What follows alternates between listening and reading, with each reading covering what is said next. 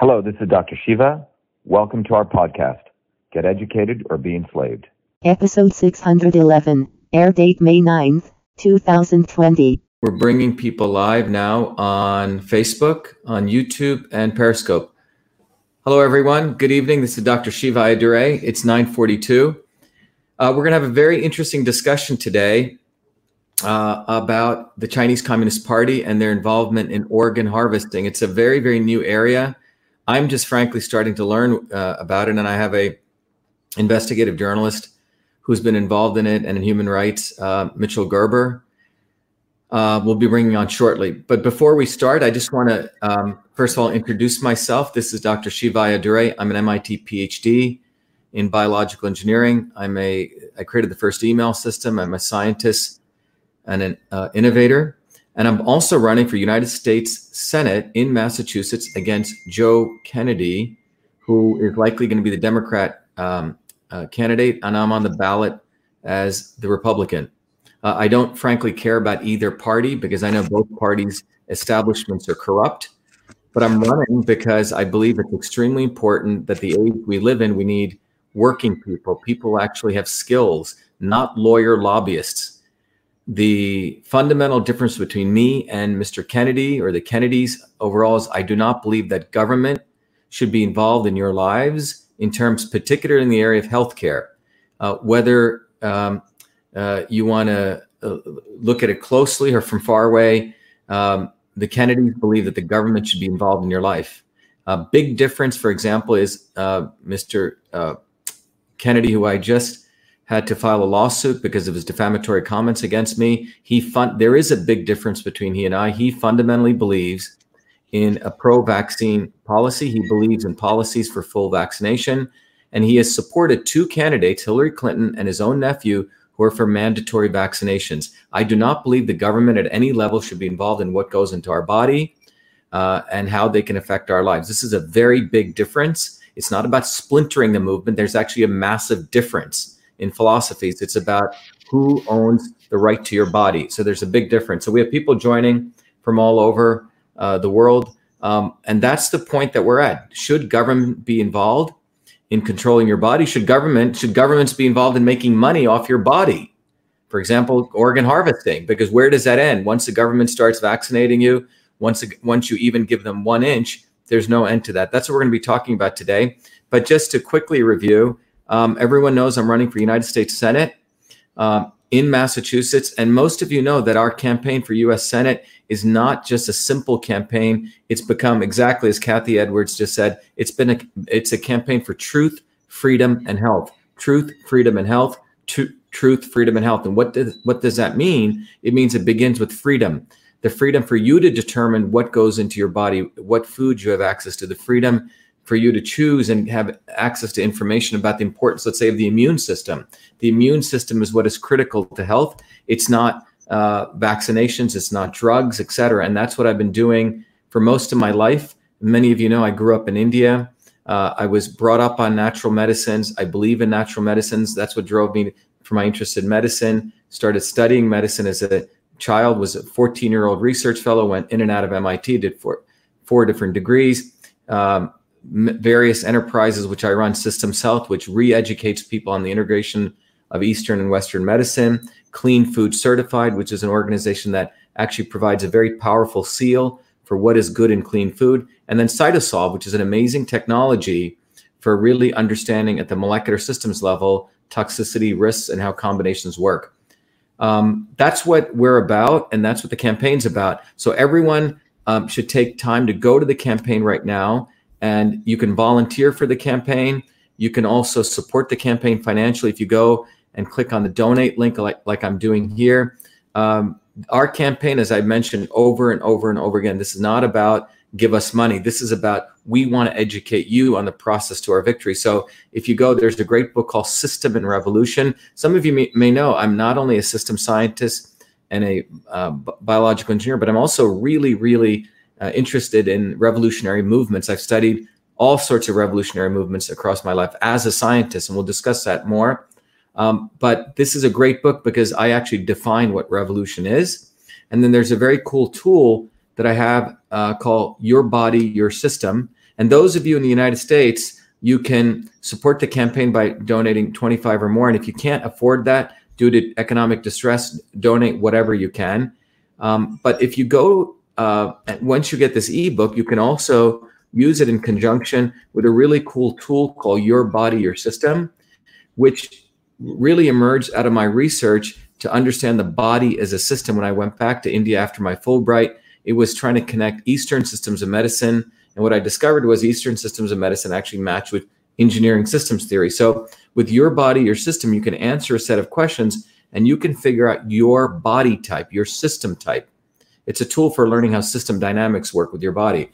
Then, answering a different set of questions, you can figure out how your body has deviated from itself. That's a black dot. And then you can learn how particular foods can uh, supplements can bring you back to you but it really teaches you how foods and supplements affect you exercises even we in fact map every different yoga exercise into particular aspects of transport storage and conversion but anyway um, i encourage everyone to take advantage of this but before i go on to bring in mitchell the key point of our campaign as i mentioned is truth freedom and health without freedom as we're going to discuss you really can't get to truth and without truth, we can't really get to understand the real problems and the real solutions for health. And without health, we don't have the strength to fight for freedom. So that's how it goes. So I encourage everyone to take time to support our campaign, um, Truth, Freedom, and Health. So let me go to uh, back to Mitchell here, and in fact, introduce you to Mitchell. Um, let me bring Mitchell on. Mitchell, say hello to everyone. Hey guys, nice to see you.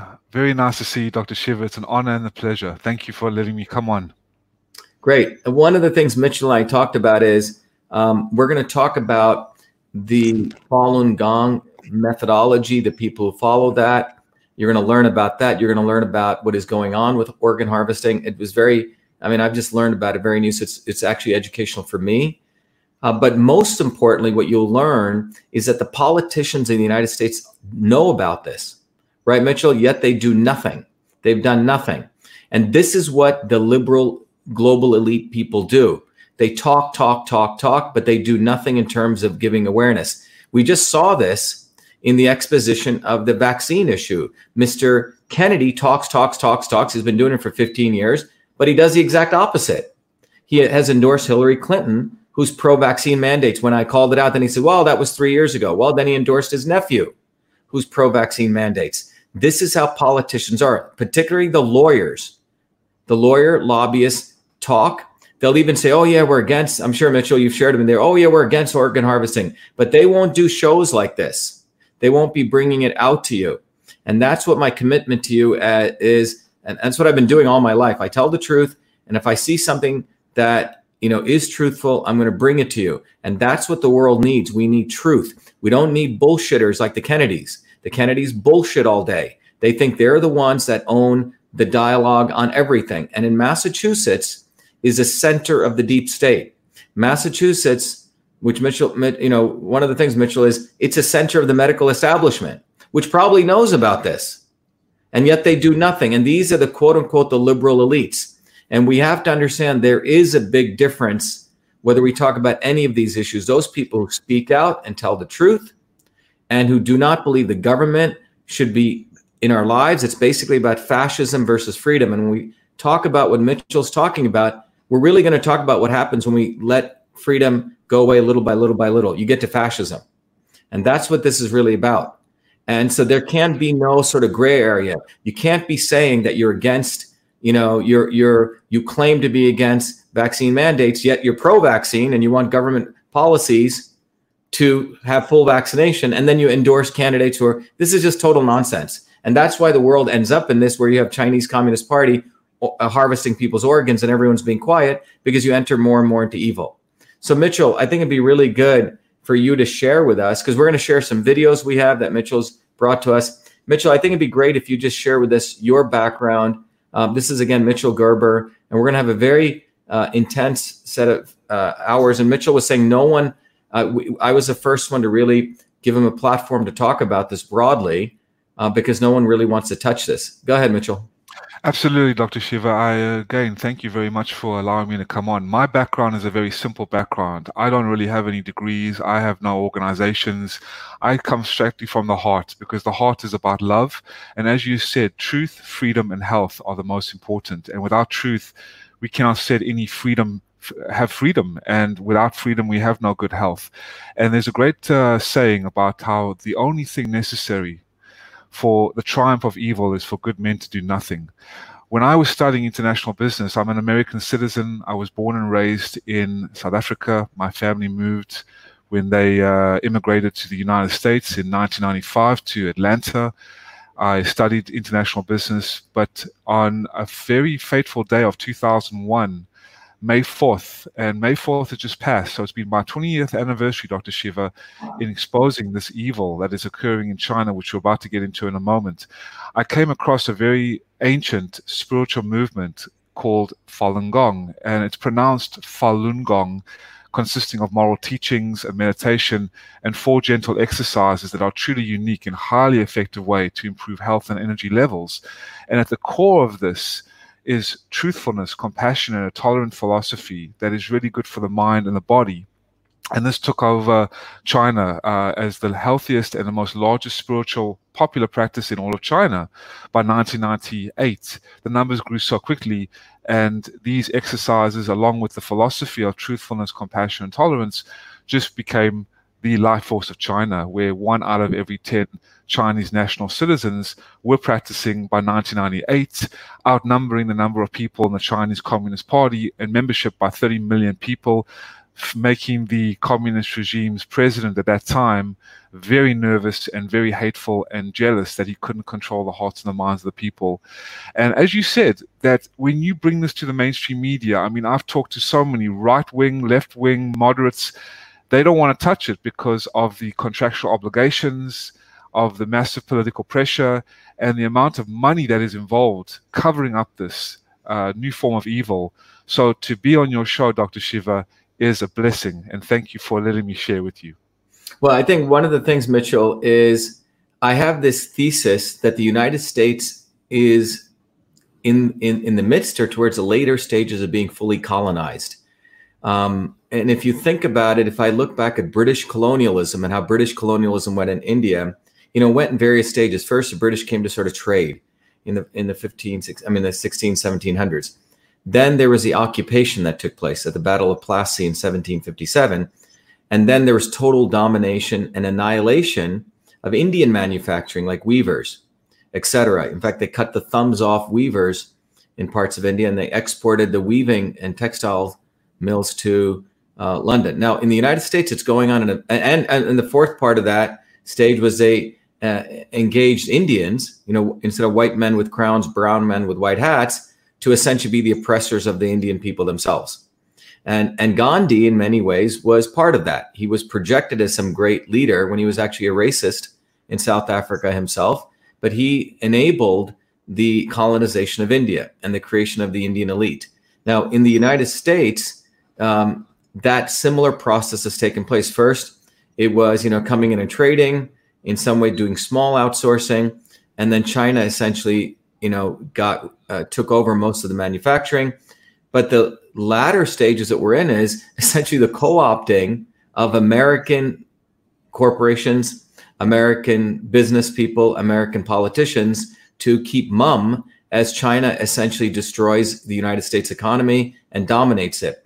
We we can look at the AMC theaters and Hollywood. They're you know AMC theaters is owned by one of the biggest Chinese warlords of the Chinese Communist Party. The AMC theaters, which um, Hollywood, you had Leonardo DiCaprio and, and Nicole Kidman all be uh, flown out to China. Hollywood is owned by the Chinese. That's why you don't see any movies attacking the Chinese. Think about it. Uh, and then you have something like the Harvard School of Public Health, which is a T.H. Chan School of Public Health funded nearly 300, 400 million dollars by a big wealthy Chinese family, and so on. So what we are witnessing before our eyes is essentially the overtaking in very, very profoundly subtle and direct ways of the United States government and, and the media. And that is why when atrocities occur, no one is saying anything. In fact, uh, Mitchell, when this entire coronavirus thing took place, I was the first one to say that this entire thing is a fear mongering hoax intended to destroy the US economy, suppress dissent, and push mandated vaccines. I'm the one who started the Fire Fauci campaign. Then after that, you know, the other people followed, you know, the so-called liberal elite just to so they could keep in touch. And that's what happens even on some issue like organ harvesting. They just do enough just to say that they're doing something. Because I was reading on one of the Kennedys, he's apparently, oh, poor Falun Gongs, but I don't see him, you know, doing any live streams or talking to people about this. And that's one thing people need to understand. That's why the world continues to suffer and doesn't really change in big ways because of the not so obvious establishment. So I think it'd be really valuable, Mitchell, if maybe we go through this process, we maybe educate people what is what is a Falun Gong, right? That um, then maybe we go into I think one of the videos we have, what are they actually doing uh, with the organ harvesting, and then we go into the other experts. But maybe you can give us a quick overview on what is Falun Gong, and then I'll play the video, and then we'll keep going. With pleasure. No, with pleasure. Uh, Falun Gong, uh, ladies and gentlemen, and thank you again, Dr. Shiva, is an ancient Chinese spiritual discipline in the Buddhist tradition uh, from China. It was introduced by Mr. Li Hongzhi, the founder of Falun Gong, in 1992. It's pr- pronounced Falun Gong. It consists of moral teachings, meditation, and four gentle exercises that are uh, truly unique in a highly effective way to improve your health and energy levels. Um, and also at the core of Falun Gong are the values of truthfulness, compassion, and tolerance. And these are the most fundamental qualities of the universe and takes them to be a guide for daily life and practice. Um, and in ancient uh, practices, as in Asia, in Asia today, there are a variety uh, of them, and they are often ways of self improvement, self cultivation, and a form of integral part of classical Chinese culture. So, through consistent and dedicated practice, the student of Falun Gong comes to achieve a state of selflessness, greater insight and awareness, inner purity and balance.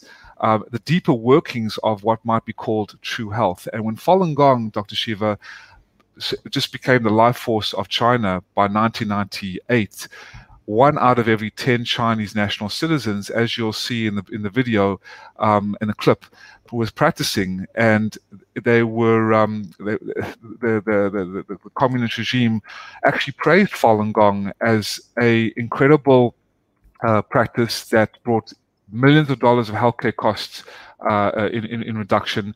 The suicide rates were going down, the mortality rates were going up, people were living longer, feeling better.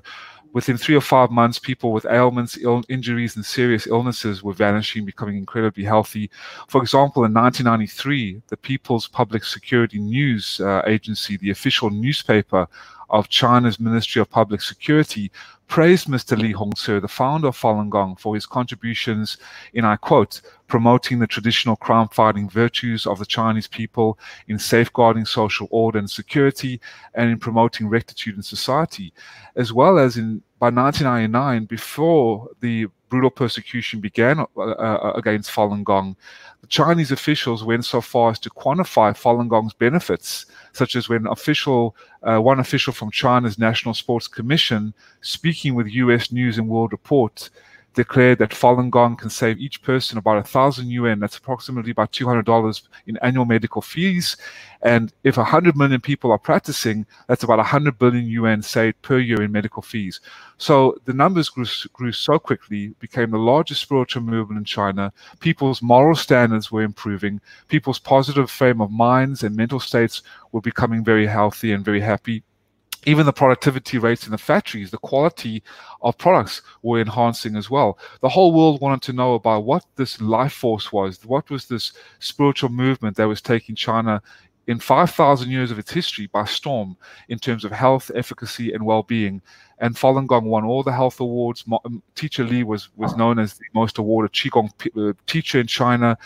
However, in 1999, it was completely outlawed, demonized, and brutally persecuted. And this led to a new form of evil, ladies and gentlemen, and Dr. Shiva, that we'll get into in a moment after playing the clip of forced organ harvesting, basically sending hundreds and thousands of Falun Gong practitioners, innocent Falun Gong practitioners, against their will to state mandated hospitals, cutting out their organs while alive, selling the organs as the healthiest organs in the world, uh, creating a multi billion dollar organ harvesting business.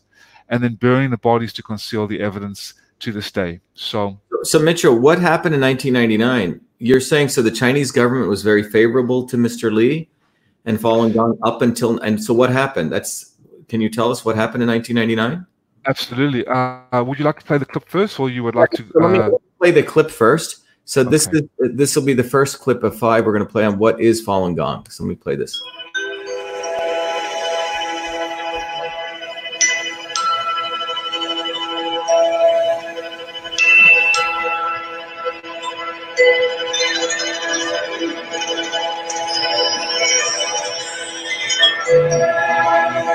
Falun Dafa, also known as Falun Gong, is an advanced self cultivation practice that improves mental and physical wellness through physical exercises and the development of one's character. In China, cultivation practices have a history of thousands of years and form the spiritual foundation of Chinese civilization.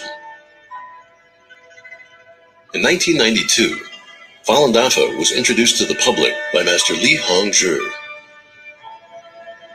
The practice quickly spread because of its profound principles and proven health benefits. By 1999, with over 100 million practitioners, Falun Dafa had grown to become the largest practice of its kind in China and around the world. Traditional Chinese medicine focuses on energy channels and believes that the health of the body is related to the health of the mind. Falun Dafa cultivates mind and body simultaneously, improving the body's natural immunity.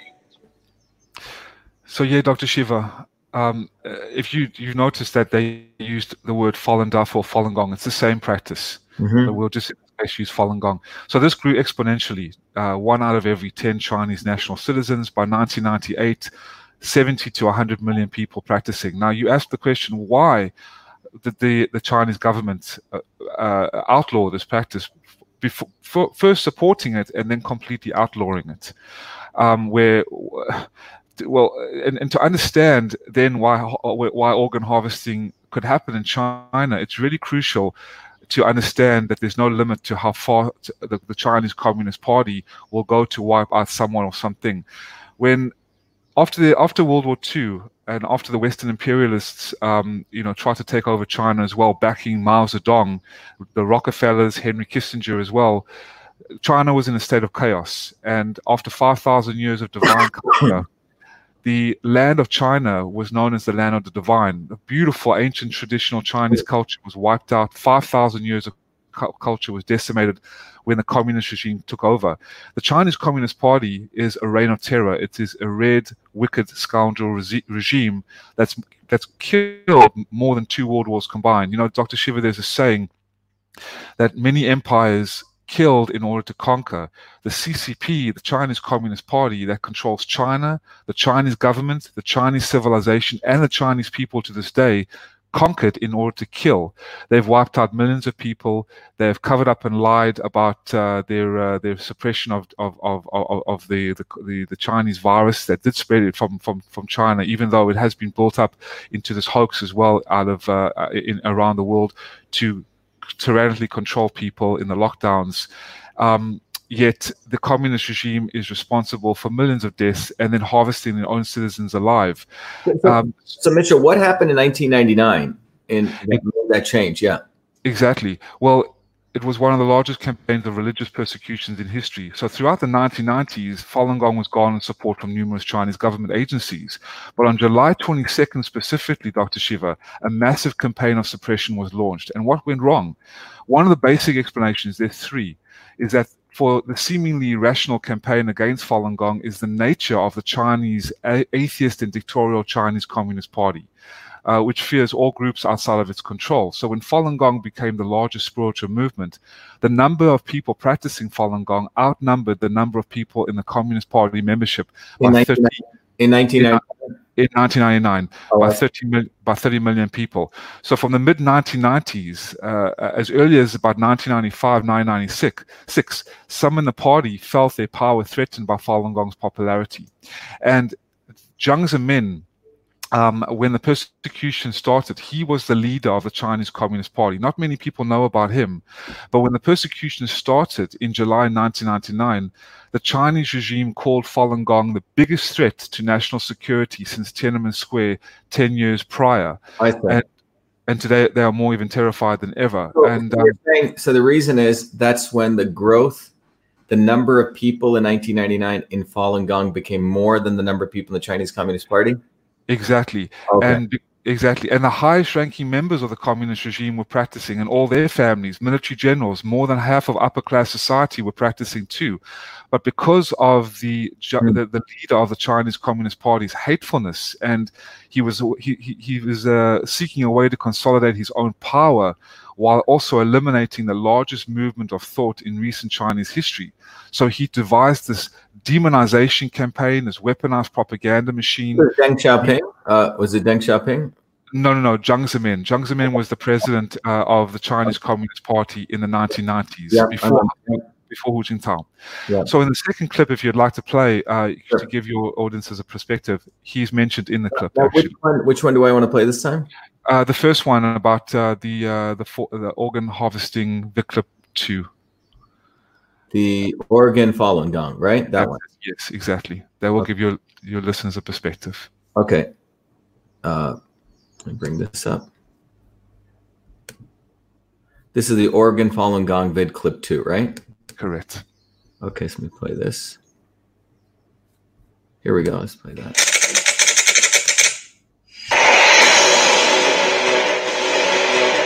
So the question becomes, how has China become the number two transplant country in the world? The place where every other country in the world gets its organs not available to them. Where, where are these organs coming from? Every day there are a dozen of people that are executed or killed for organs in China. This is run by the state. This was murder, and it came from the state. Yeah, state organs is, is certainly an accurate title for what happens to organ pillaging in China. It's done by the state for the state to the benefit of, of participants. And the, the, the, secondary goal of it, not the primary goal, is to get rid of so-called enemies of the party, the Gong tradition. The numbers grew so quickly from 92 to 99, 70 to 100 million by the government's own estimates.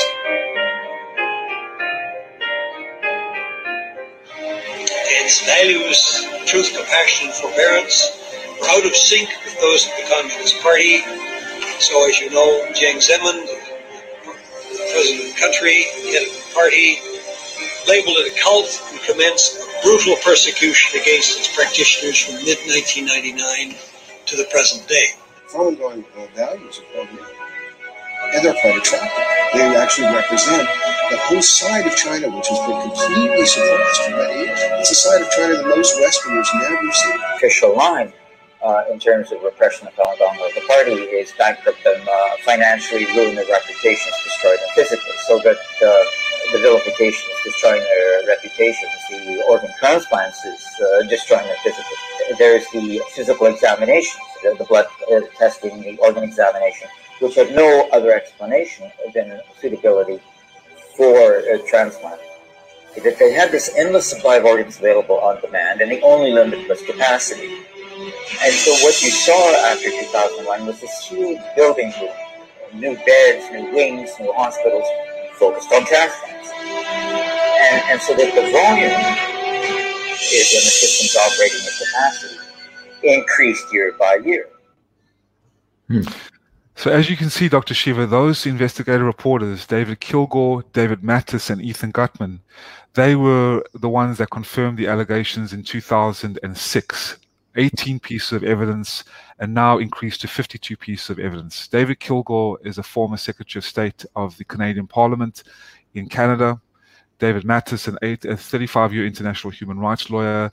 Those are the two people, the two esquires that came out in 2006, did an uh, independent report and confirmed 18 pieces of evidence that between 2001 and 2006, 45 to 65,000 Falun Gong practitioners were harvested for their organs by calling the by call, by using investigators, Falun Gong investigators, calling into the into the uh, the hospitals. We actually have a clip uh, coming up about one of the doctors telephone calls. I actually made sure that you, you, people could hear it, as well as Ethan Gutmann, who joined forces in 2014 with his book, The Slaughter, highly recommended. And with David Kilgour, David Matas, and Ethan Gutmann, they have now confirmed over 52 pieces of evidence in their books. The Kilgour Matas report and Ethan Gutmann, The Slaughter.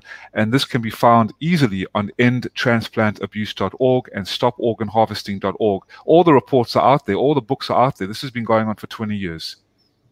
So, so uh, I think one of the interesting things here is, you know, I have when I went to MIT, there were you know students from China who'd come there, and there, in fact, in 2007, eight, China had a program where they were um, attracting American born even Chinese students or immigrants who'd come here back to China.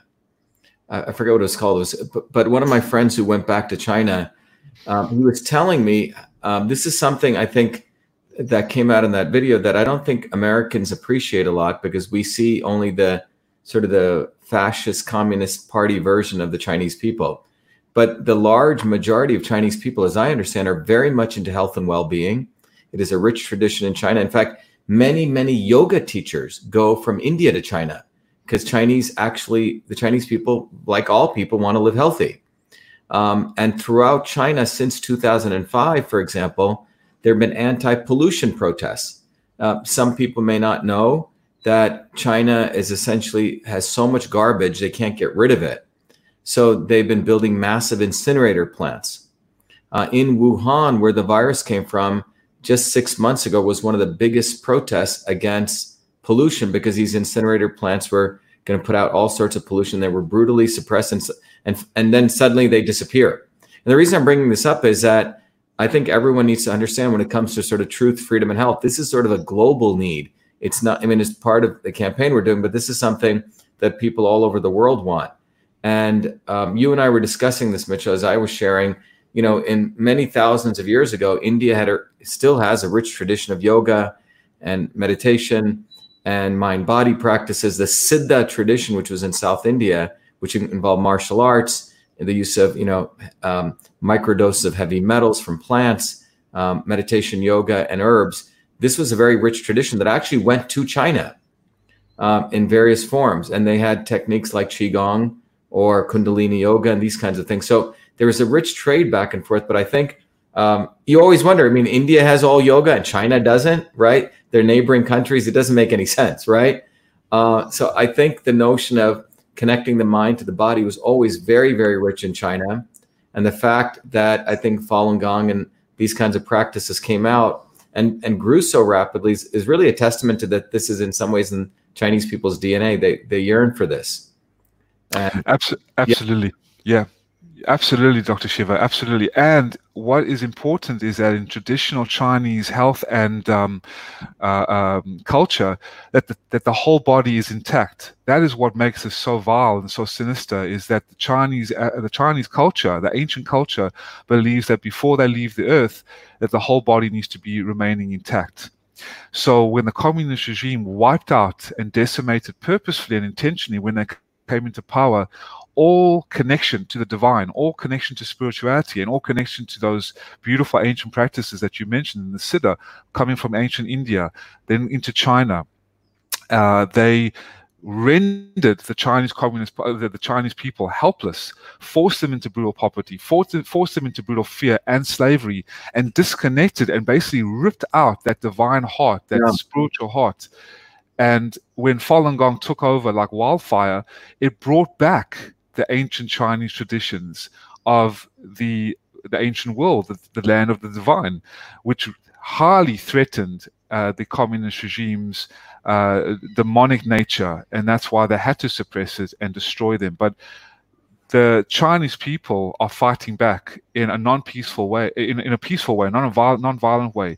And uh, there was a really good publication. I'm not sure if you've heard about it, and it's a free publication which I highly uh, uh, recommend to you as an avid uh, um, enthusiast in history and study called the Nine Commentaries on the Communist Party. Mm. And the nine, the nine commentaries was introduced into China in 2004 from the Chinese edition. It was unanimous, high ranking, very powerful Chinese that uh, wrote this book, came together, collaborated, and the nine commentaries on the Communist Party basically woke up the Chinese people. And between 200 and 354 million Chinese now have revolted against the Chinese Communist Party. Okay. Quit yes, quit all the, the Chinese official uh, uh, uh party uh, lines and affiliations. It's called Tuidang movement, and um, it's it's called the Quit the Chinese Communist Party movement, and it's growing each and every day. It's building a freedom in China to educate people about the destructive character of communism, to assist all Chinese people worldwide to renounce the Chinese Communist Party and its affiliated organizations, and to investigate and document the atrocities communism has perpetrated against the humanity. So this movement, this Tuidang movement, started in about 2004 and has now reached about 354 million Chinese uh, so th- th- th- this shows the end of communism and the collapse of the Chinese Communist Party.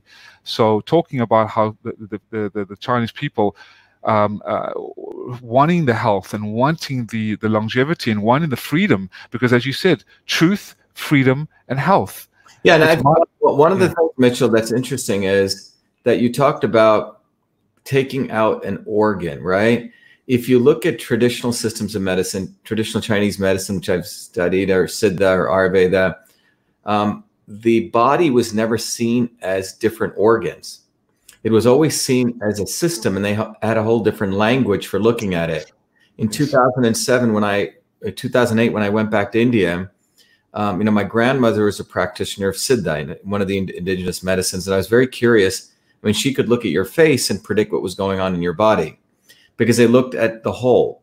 Um, Western medicine looks at things as pieces, right? This organ, that organ um, doesn't. So, one of the discoveries that I made was that there's a very different way to look at the body as a movement of phenomenon called tr- the transport of energy, matter, and information, the conversion of energy, matter, and information, and the storage, transport, conversion, storage. And that resulted in me deciphering these ancient systems of medicine in fact, they relate closely, very closely to engineering systems principles. I mean, when you build an airplane, you don't look at the airplane, oh, I'm just going to, you build an airplane and you change one organ of the airplane, like the propeller. You better be careful because if you make it too long, the whole, the whole propeller could have a vibrational difference, right? And you could crash it. So engineers know that you have to treat the whole. Medical doctors don't, by and large, right? In Western medicine. And so when you're saying that they're going after one organ or two and pulling them out, it's sort of I think very symbolic of sort of not seeing the whole. Um, anyway, should we play the next video? Which one should we play? I, I absolutely agree. Why don't we play in, uh, the, before the, we can play the China Tribunal. We have three left, so we can play the China Tribunal, um, or we can play the other one from Hard to Believe. Maybe the China Tribunal.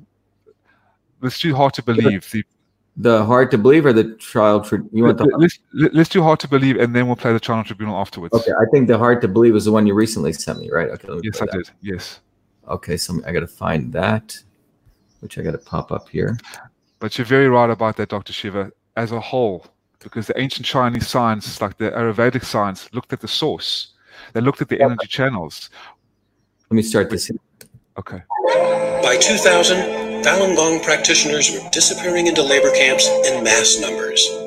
At the same time, Chinese hospitals began promoting their organ transplant expertise. I'm uh, David Matas. With me is uh, David Kilgour.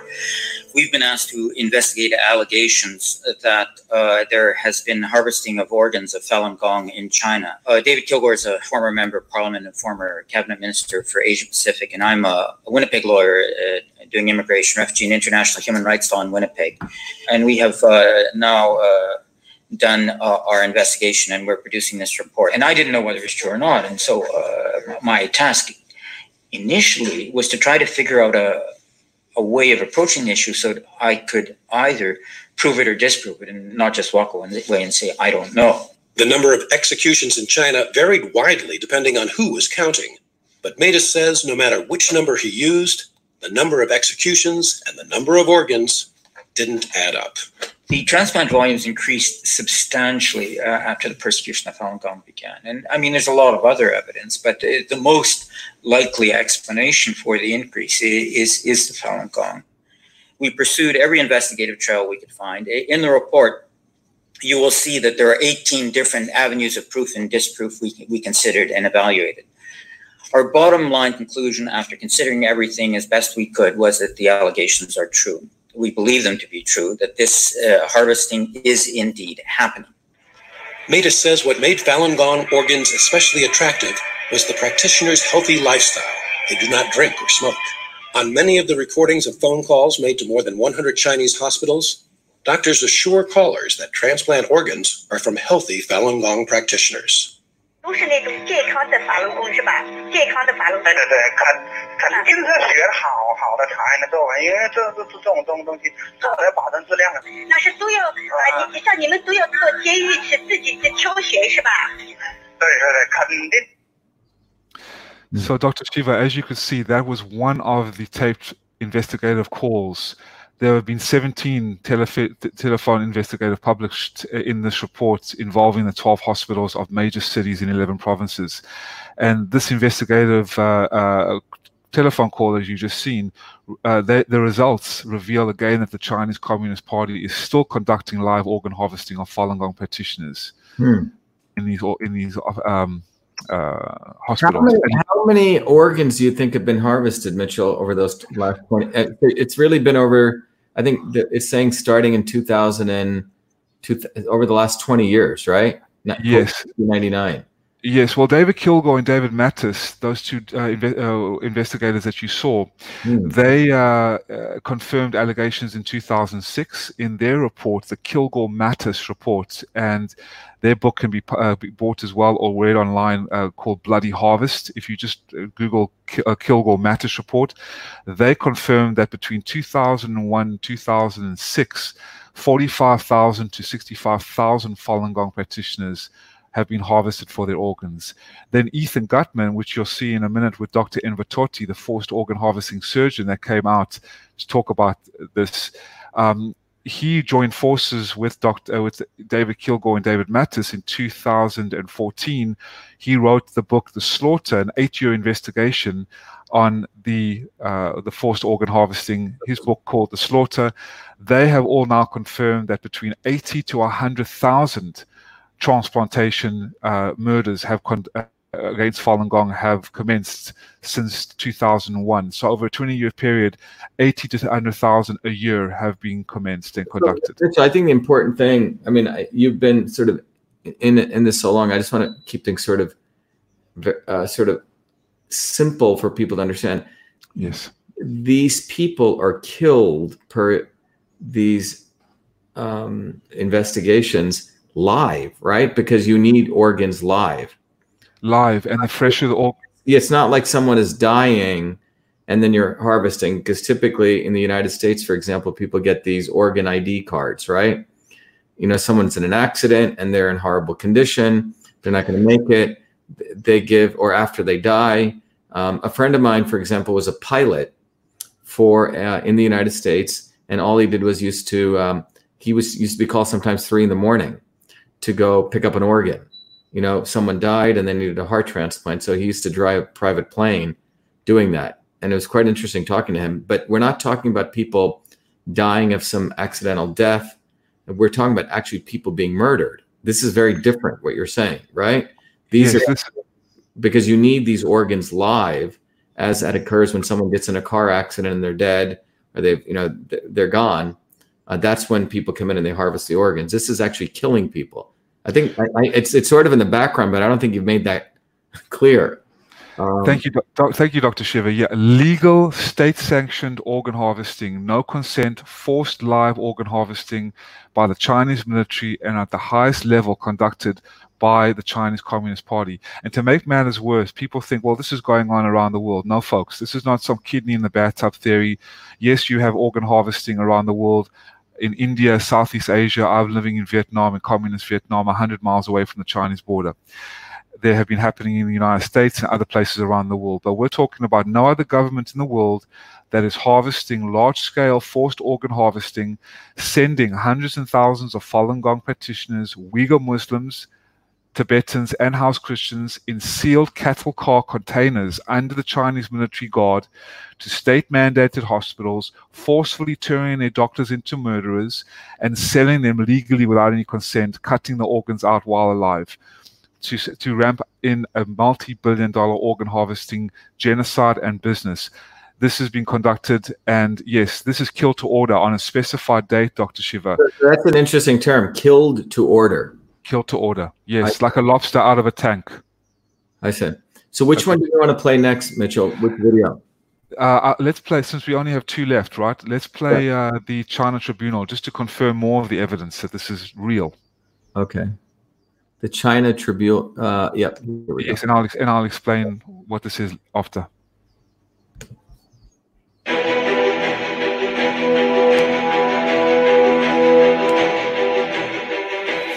Mr. Vice President, the Durban Declaration affirms the urgent need to prevent, combat, and eliminate all forms of trafficking in persons, including organ trafficking. China Tribunal, a People's Tribunal chaired by Sir Geoffrey Nice, considered all available evidence and concluded that forced organ harvesting from prisoners of conscience, including the religious and ethnic minorities of Falun Gong and Uyghurs, have been committed for years throughout China on a significant scale, and that it continues today. This involves hundreds of thousands of victims. Acting on independent legal advice, the tribunal concluded that commission of crimes against humanity against Falun Gong and Uyghurs had been proved beyond reasonable doubt, victim for victim, and death for death, cutting out the hearts and other organs from living, blameless, harmless, peaceable people constitutes one of the worst mass atrocities of this century. Organ transplantation to save life is a scientific and social triumph, but killing the donor is criminal. Government and international bodies must do their duty not only in regard to the possible charge of genocide, but also in regard to crimes against humanity, which the tribunal does not consider to be less heinous. It is the legal obligation of UN member states and the duty of this council to address this criminal conduct. Thank you, Mr. Vice President. So, Dr. Shiva, that is from the China Tribunal, uh, headed by Sir Geoffrey Nice. And Geoffrey Nice was the uh, um, the prosecutor for the Slobodan Milosevic, the former president of Serbia at the okay. UN's International Criminal Tribunal.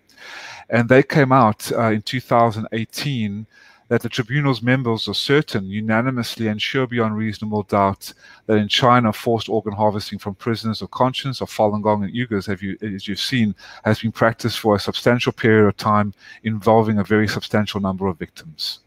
So, what does the Chinese government say to this? What oh. is the official position? Yeah. They've banned uh, organ tourism. They uh, they've banned it. They're not doing it. They've uh, they've lied and covered up uh, the virus, as you've seen. They've lied and covered up the forced organ harvesting. They've lied and covered up the, the one child policy. They've colluded with the World Health Organization, the United Nations. I mean, they control the United Nations. They control the governing bodies um, there was a 610 office, and this is this is how, how, horrific this is.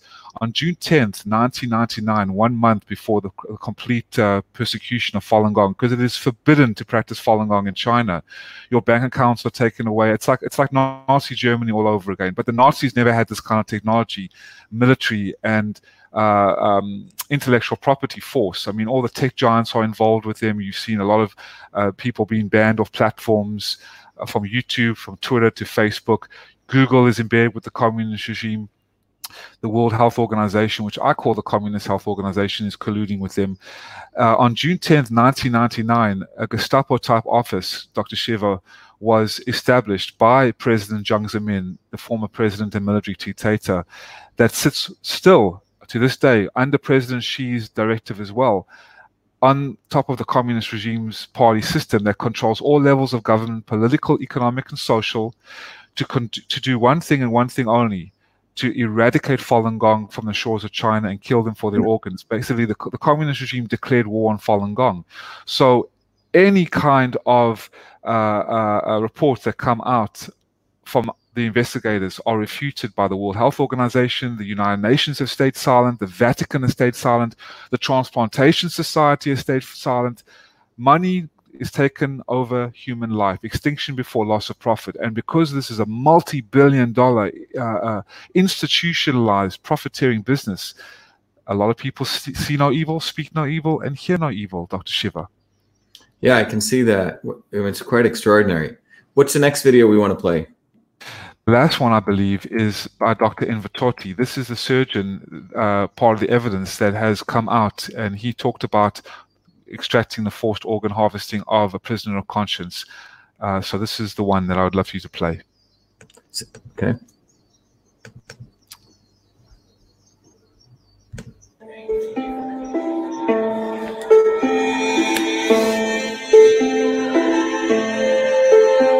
I, I didn't feel guilty. This is bad guy. He was condemned to death. But after I left China, after my eyes and my mind opened uh, to the West, and my um, what is called perspective, it's something is changed, totally changed. Then I said, "Oh my God, that is since I committed crime. For for many years, I feel guilty. I didn't know who he was, his name, or if he is Uyghur or he is Chinese.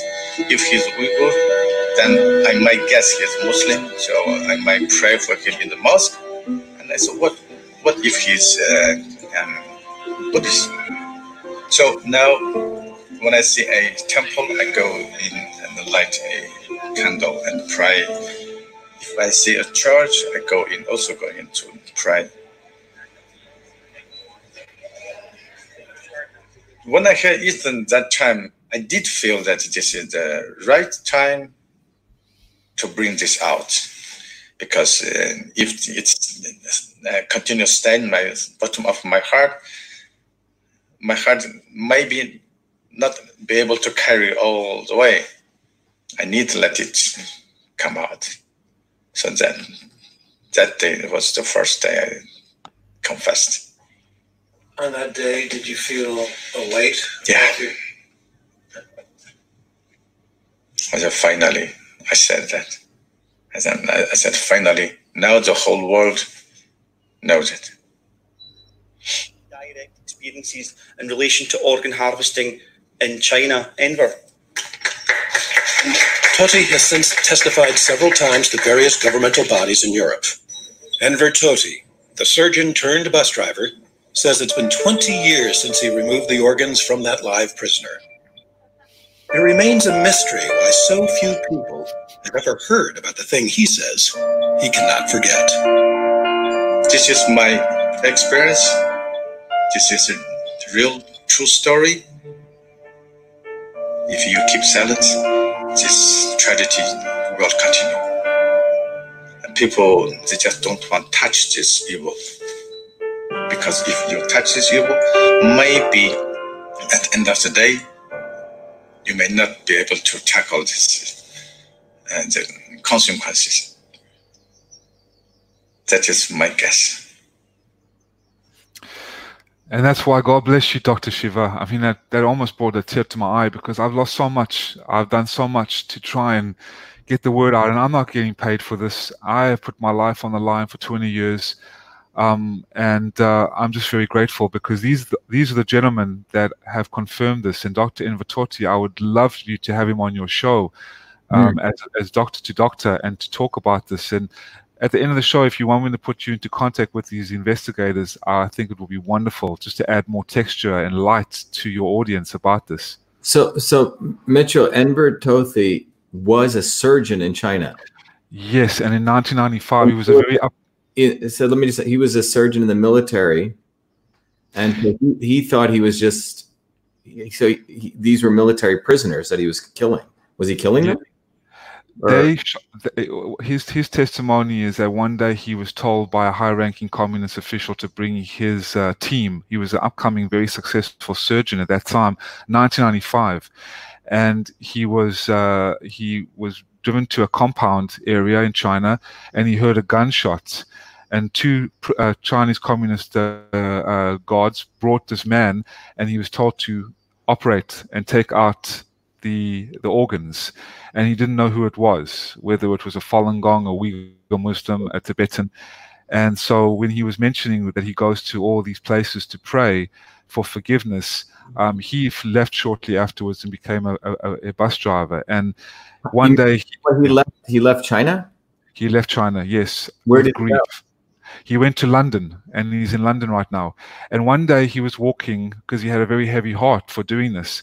And he, just recently, I had a chat with him, and he still feels that he is responsible for the death. I said, "No, Enver, no, doctor, you are not responsible for the death. You were forced by the communist regime." And anyway, to get this off his chest, he visited one of the seminars that Ethan Gutmann and David Kilgour and David Matas, the investigators, were doing. And Ethan Gutmann said, "Look, we need more. We need more evidence. And is anyone, you know, he was talking about this, and he wants to get this out into the open." And Enver Tohti raised his hand and said, I will share my testimony. I was a, a, surgeon in China that did forced organ harvesting, and that's how they teamed up. And I see. I see. Wow. well, you know, it's interesting, right? Because um, when you start really looking at things, and, and it's interesting because he said something interesting. He says people don't want to look at stuff, right? Right? And people rather just follow things and don't want to sometimes unravel the truth. And the sooner we unravel the truth, I think the sooner change will occur. But but that takes incredible amount of courage and I, I I've shared this, you know, from a political physics standpoint, that it's not the overt establishment that's always the enemy. That, that's pretty easy, but it's the non-overt establishment who hides things, right? The people who know stuff um, smile but don't actually do what needs to be done. And in the United States, I call it the it's either the not so obvious establishment wings of either party. They all talk a good game, but they actually do not want to address things. You know, I, as I mentioned at the beginning of this, when I when I got, you know, I've been involved, you know, in the health and natural medicines. It's basically the fund, foundations of my life. Uh, my grandmother was a traditional healer. I grew up with this intense uh, love of connection to spirit um, and an interesting uh, desire to understand politics and medicine. And so, what I did recognize is that you always have to tell the truth because the sooner it comes out, you reduce human suffering. But what happens, unfortunately, is people cover up the truth because uh, there's monetary interest involved or they suffocate the truth. In the anti vaccine movement, that's why I put myself on the line and went after someone like this guy, Robbie Kennedy, because he talks a good game, but he's been sitting on this movement. And when I did that, um, you know, we were attacked, right? like I think they were saying what I mean uh, when you know the Falun Gong comes out and they actually are doing something good, the most vicious lies are said, the most vicious lies um, by people who claim that they want good, and and that's what's fascinating to observe, and that's why I think it's really really important for stuff like this to come out, um, be it the truth about you know what the Kennedys are really about, you know what they do not stand for actually or this and i think it's it's a very interesting thing because the sooner people are willing to have the courage because a lot of people don't want to have the courage that's what i've noticed mitchell they yes. don't want to go into these areas because in some ways it reflects on the fact that they've allowed stuff to go on for far too long and you have and basically the sooner we talk talk about this you can actually address the suffering um, and if not it, you just sort of put it under the rug and you don't want to discuss things and I think that's what the real, that's what, you know, I, am looking at this connection between the two. It comes down to fundamentally, do you have the courage to expose truth, wherever that leads you? And I think that's what he was saying. You know, this may lead to things that people, this may lead to the fact that a lot of politicians in the United States are involved. So called people we think are nice people are involved, right? It leads to a whole bunch of things.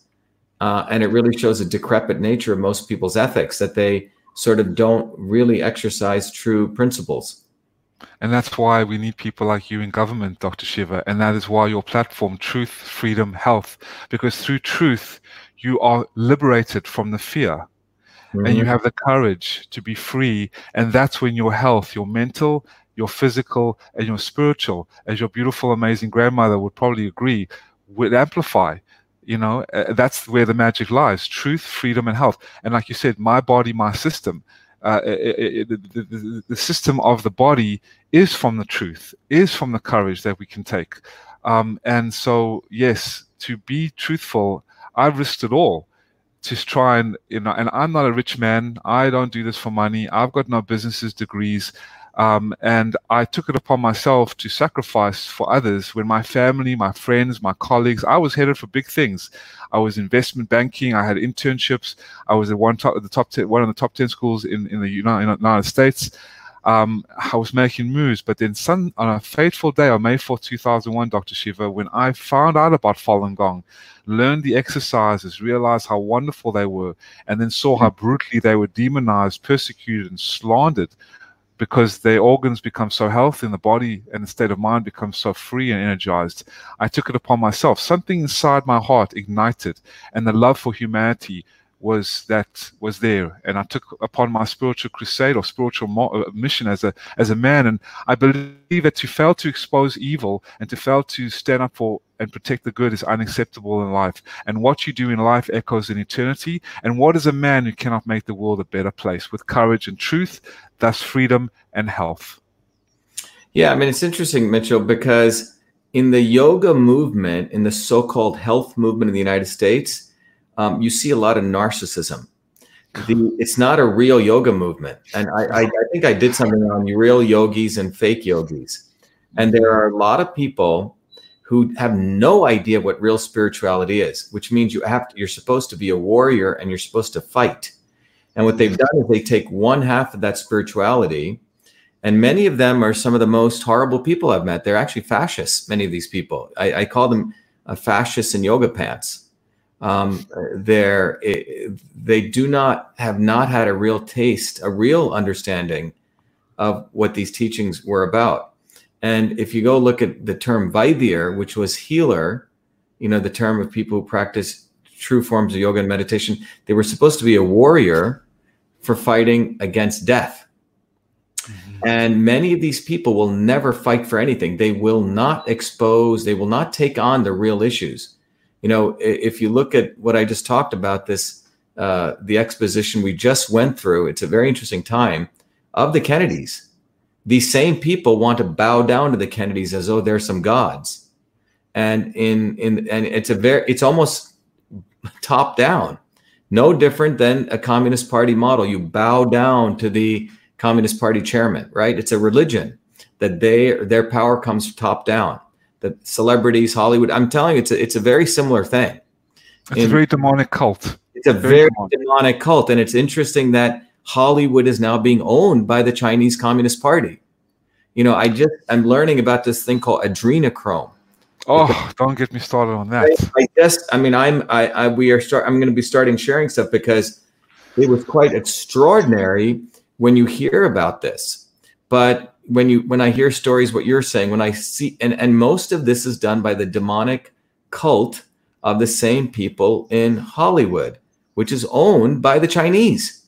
The entire Hollywood establishment is being owned by China.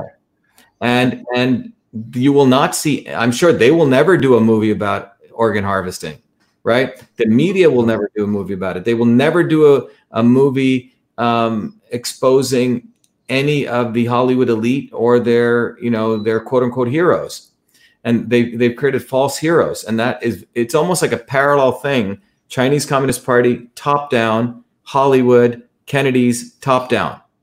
And if you go attack that, you get the most vicious lies uh, hit at you. But I think that is the opportunity for people. I think we're at a point, Mitchell, in human history. You know, 2020. It's a very important year.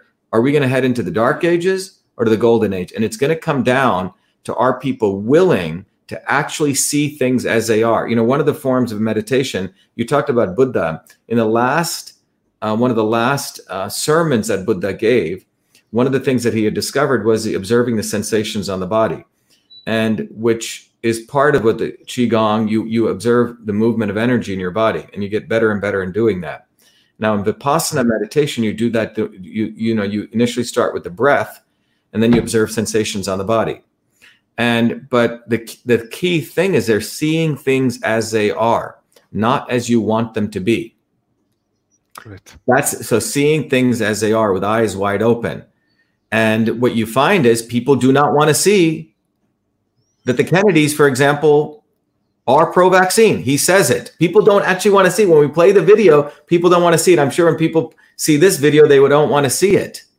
And that's what's interesting. People do not, you can show them the truth and they have rose colored glasses. They don't, and, and that is a fascinating aspect of fascism. That is where fascism takes hold in the brain, where people ignore and they do not want to see something presented to them right in front of their face, right in front of them. Like Robbie Kennedy literally says, I believe in policies to encourage um, vaccination for all Americans, and yet he says he's against vaccines. I mean, and and and then the Chinese Communist Party says we're for our people. You know, we're for you know the people, but yet they're allowing things like this to occur. So I think seeing things as they are, which is actually a spiritual act. What whatever it's there, you have to see things as they are, not like what you want them to be. Oh, 100%. I couldn't have said it better. And also, people have now the choice in this time to whether stand on the side of destiny that is right or what is wrong. And when people really see things for what they are, have the courage to follow their hearts and follow and discern what is going on. Everyone has the right to discern. I just wanted to share with you, Dr. Shiva, there was about, uh, unfortunately, I didn't play the clip, or we didn't have a clip about Ethan Gutmann, the other investigator, or Anastasia Lin, who was Miss World Canada 2015 and 16, mm. who was who was barred from um, from uh, uh, participating in China because the Miss World would was colluding as well with the Chinese Communist Party and uh, denied her visa because she is a Falun Gong practitioner.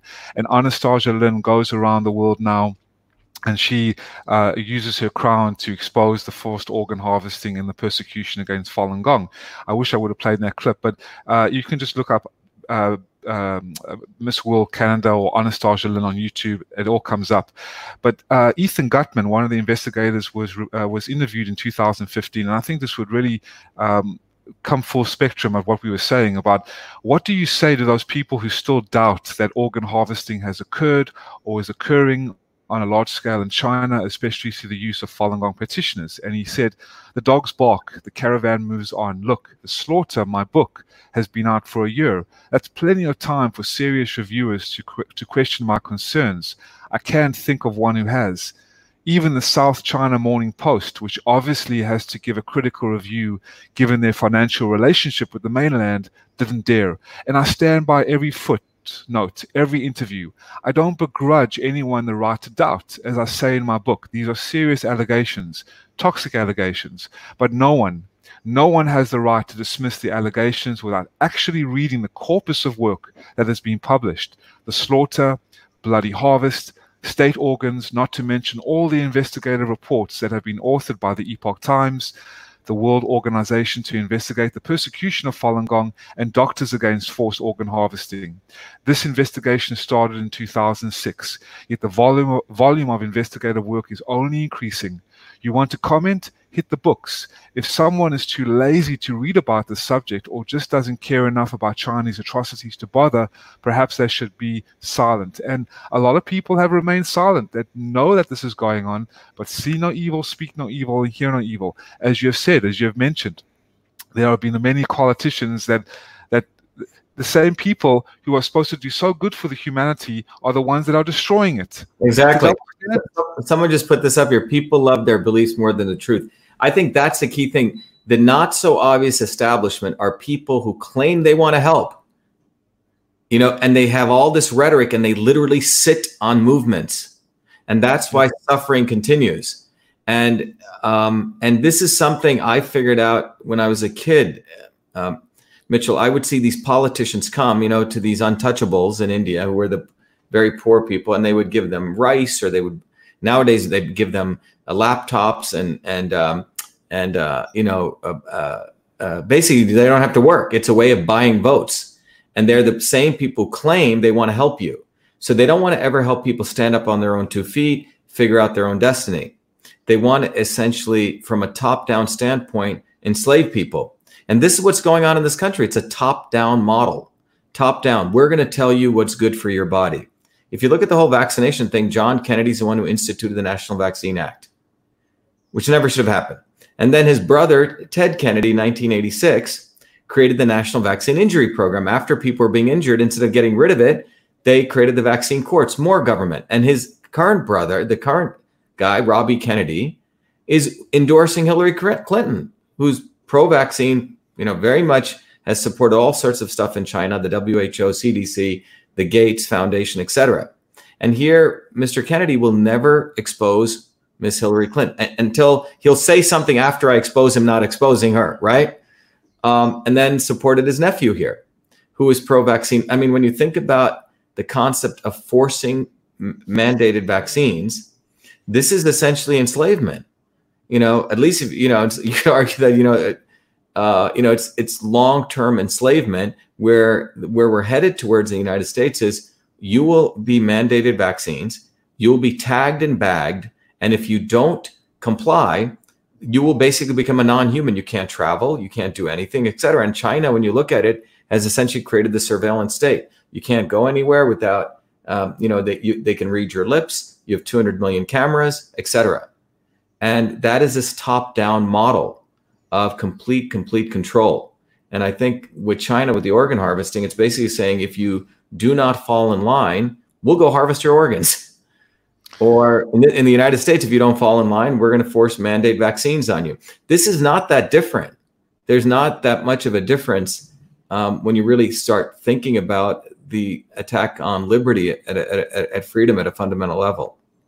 Oh, absolutely, I agree. And the global cabal, the international bankers, Henry Kissinger, Rockefeller, they've all wanted the Chinese Communist Party top-down model, the system yeah. of tyrannical control and they want to destroy the constitutional values, rip out the divi- divide the families, take away the gun rights, urge or uh, infiltrate the, the, the radical left, the liberal university students, usher in the so-called democratic socialism, which is basically a disguise for communism, right? And cause a big uh, uh, a fear in America, and this is what they've tried to do. And but I think that the tide is turning, and I believe that with your help and with your wonderful listeners' help, that we can stand against this in uh, not violent uh, revolution, but non-peaceful protest. Um, and so, what people can do, I think. Uh, uh I, think that Shakespeare said it best, you know, because we're not at war with China, we can't bomb the railroads like uh, like we did with Nazi Germany to stop the the, the uh, uh, sending of hundreds and thousands of Falun Gong to these death camps and these state mandated hospitals. But we can sign a petition because a petition, I believe, um, all uh, um, um, share your this this interview and share the works and even practice Falun Gong, practice the exercises. It's beautiful. It's a wonderful, healthy practice. It's free of charge all over the world. Um, but a petition is like the, the, Shakespeare said, the sword is the, the, the pen is more mighty than the sword.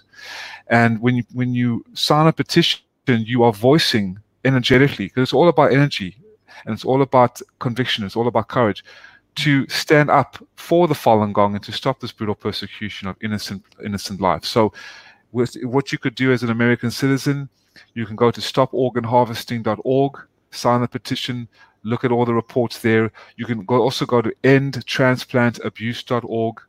If people would like to learn more about China for those avid readers, Dr. Shiva, you can uh, um, read uh, the nine commentaries on the Communist Party at www N-I-N-E commentaries.com. Go to uh, uh, faluninfo.net and also to learn the exercises free of charge, falundafa.org, F-A-L-U-N-D-A-F-A.org. I sent you and Jen the links, so hopefully you can post them. But um, okay. it's it's been such a pleasure. I wish I had more clips, uh, but um, this is great. I'm I'm glad you shared them. Look, um, I'm sure we'll do this again, but I think the most important yes. thing is um, people know that uh, the message that we've started sharing, um, Mitchell, the, the notion of truth, freedom, and health, is basically something that resonates with every human being who desires truth, freedom, and health. And um, in closing, you know, people should, um, and you should let people know, anyone out there, you know, you know, I am running for U.S. Senate, and it's not a Senate campaign just to, you know, win some Senate seat. It's really much more profound about this whole aspect of truth, freedom, and health. And people who go and support the campaign, um, we talked about energy here. You know, when I went back on my Fulbright, the thing that I really wanted to understand was how my grandmother was able to do this analysis. So that led into this book called System and Revolution, which anyone who donates, you know, gets. If you can't donate 25, donate whatever you can. The money's not the issue. But uh, one of the things that I wanted to end with that I think you may appreciate here is that when we when I started looking at the Indian systems of medicine, which essentially have a way of looking at the body, what they call um, uh, Vata, Pitta, Kapha. So what that means is when they look at your body, the the practitioner will say, okay, Mitchell, you have this much Vata, this much Pitta, this much Kapha, right? And you could have a little bit or, or all, and then that denoted your constitution and which means you had a particular constitution which is different than me. So in many ways, each one of us were unique human beings. So there's not the same food for everyone should eat, the same medicine. This is why the whole notion of mandating the same vaccines for everyone is absolutely insane. It's not at all recognizing the unique nature of a human being. So when I went back after I finished my PhD, I was really trying to understand what is Vata, Pitta, Kapha? Because using those three principles, what I unraveled um, in this uh, methodology is that uh, is that Vata Pitta Kapha really, and by the way, it says be happy, be you, which says health begins with knowing the unique you. Your body is a unique system that needs the right inputs for the right conditions. Use this tool to know the unique you on your journey to real health and to understand the principles of all systems. So what you find here is that transport of energy, conversion of energy, storage of energy, or transport of matter conversion of matter, storage of matter, transport of information, conversion of information, storage. When you do this analysis, you actually find that you have in this space of transport, conversion, storage, you have a particular you, a particular homeostasis. It doesn't mean if the red dot's in the center, it's better over here, but this is who you are. And then if you don't, you know, ill practices, not eating well, things in the environment take you off of you. That's the black dot. And the goal of existence, first of all, is to understand who you are, the essence of who you are, and bring you back to you. And this is where the meditative practices, the spiritual practices of food, etc., bring you back to you. And that's what ultimately this is out. You know, when you have a car or you have a vehicle or anything you use in life, you're trying to basically get it back to itself. And when people move things back to themselves, center your body essentially has this amazing power to essentially in that homeostasis to take care of you. So, in, in, my view, many of the spiritual practices, you were actually building a sense of awareness of you so you could understand when you were off course. And the more refined you became with that, you more refined your actions became. What foods you took, and you, you didn't, you don't, you don't need a tool like your body, your system. You, you understood it intuitively, you know, when you were, you, and you basically adjusted yourself as you went. But I, you know, one of my intentions, and I'm glad, you know, we had this conversation is the entire aspect of mind, body, and spirit were supposed to be integrated. And the fact that we had all these immune issues, you know, I was a guy who said we need to use vitamin D, the sun. You know, there's so many ways you can beef up the immune system. The number one ways is connection with other human beings, social mm-hmm. connection. So Absolutely, Dr. Shiva. Before I go, would you like to, since you brought up your lovely website, do you want to sh- share with the the audience, if you want, before I go, the yeah. the, the, website? Um, you can, I'll share with. What what is the website address? It's uh, falundafa.org. F A L U N D A F A. Dot org, right? So let me share yeah, with just, everyone. Just to share, just to share with them. Falundafa.org. Yeah. So let me go there. One second. Yeah, I'll just I'll just take you through just quickly where everything is, where people can look. There you go. Yep. Yeah, that's the official website to all the exercises and Mr. Li's books, profound uh, uh, in all different languages as well, free of charge as well. Everybody, Falun Dafa, wonderful practice. There's the the books and the exercises. The actual video is online um, if you just go to the videos and audio section. And I think you'll find this very interesting, uh, Dr. Shiva, that the Shrivasta from ancient uh, uh, India, if you just mm. scroll down. what do you mean? I mean, the swastika. Oh, that's that's the well that that that, that sign was uh, stolen from Hitler. That's actually the Shrivasta, the wheel of yeah, light. Yeah, right, right. Yes. So um, yeah. if you just uh, if you just um, um, uh, maybe yeah about three or four yeah perfect you yeah. can see that teaching the exercises that's how you can learn yes. arms and overlap the And hands it's all for free. Everything's for free. So that's the first website where you can. before. Exercise 3 Penetrating the two cosmic extremes. There are five exercises. Penetrating the two cosmic extremes is the third exercise of Falun Dafa. This exercise aims to mix and merge the universe's energy with the energy inside one's body. A great amount of energy is expelled and taken in. In a very short time, the practitioner can expel waste substances from his or her body and take in a great deal of energy from the universe, enabling the body to be purified and quickly reach the state of a pure white body. Also, while the arms are moving up and down, the exercise of penetrating the two cosmic extremes facilitates the opening of the energy channels atop the head and unblocks the channels beneath the feet. Before doing the exercise, picture yourself as two large empty barrels standing upright between heaven and earth, gigantic and incomparably tall. During the exercise, the energy inside the body moves in accordance with the up and down movement of the arms. With the upward movement of the arms, the energy in the body rushes directly out the top of the head to the uppermost point of the universe. With the downward movement of the arms, it goes out through the bottoms of the feet to the lowermost point of the universe. The energy travels along with these movements of the arms and returns to the inside of the body from both points. Moving the arms up and down counts as one time. Do this nine times in total. After completing the singular up and down arm movements, move with both arms together.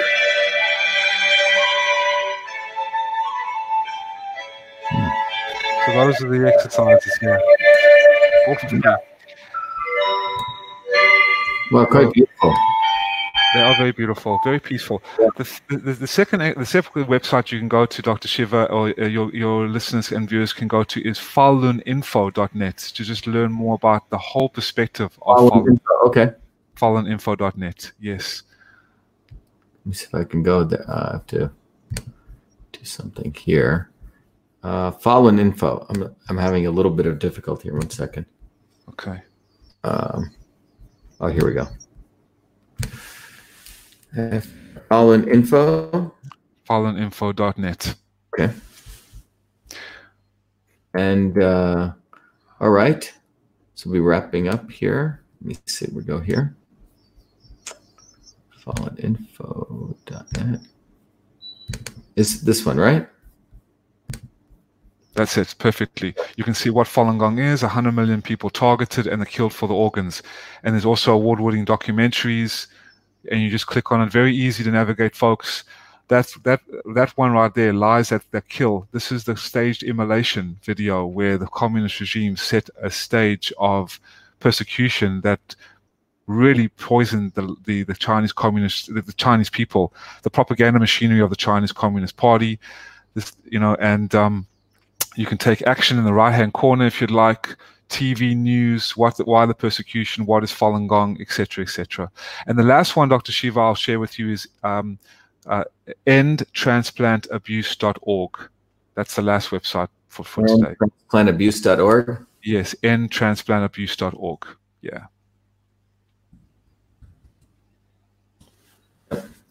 That's where you can get on the full uh, spectrum of reports.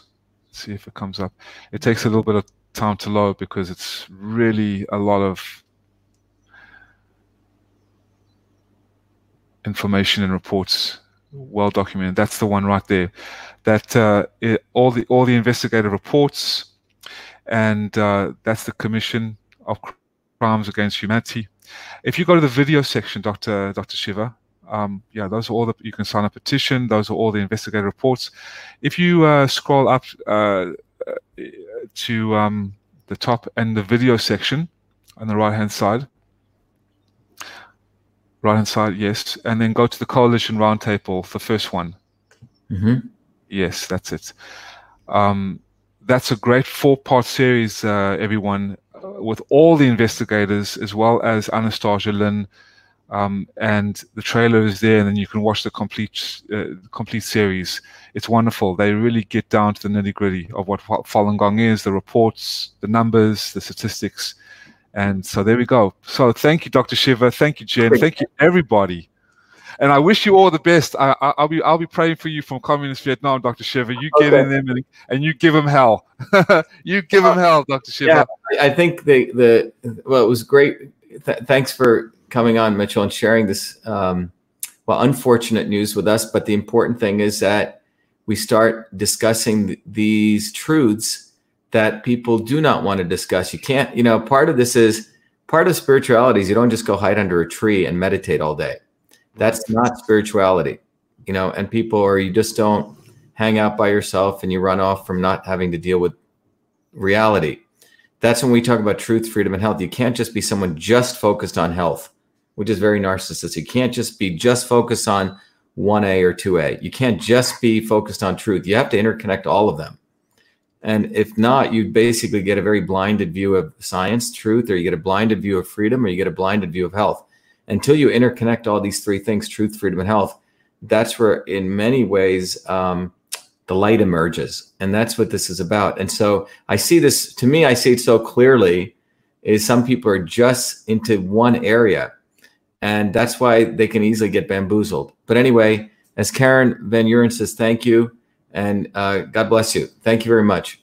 And anyway, everyone, just remember uh, we'll be uh, always telling you the truth, no matter how hard it is taking on things that are unpopular. But the truth is what ultimately matters.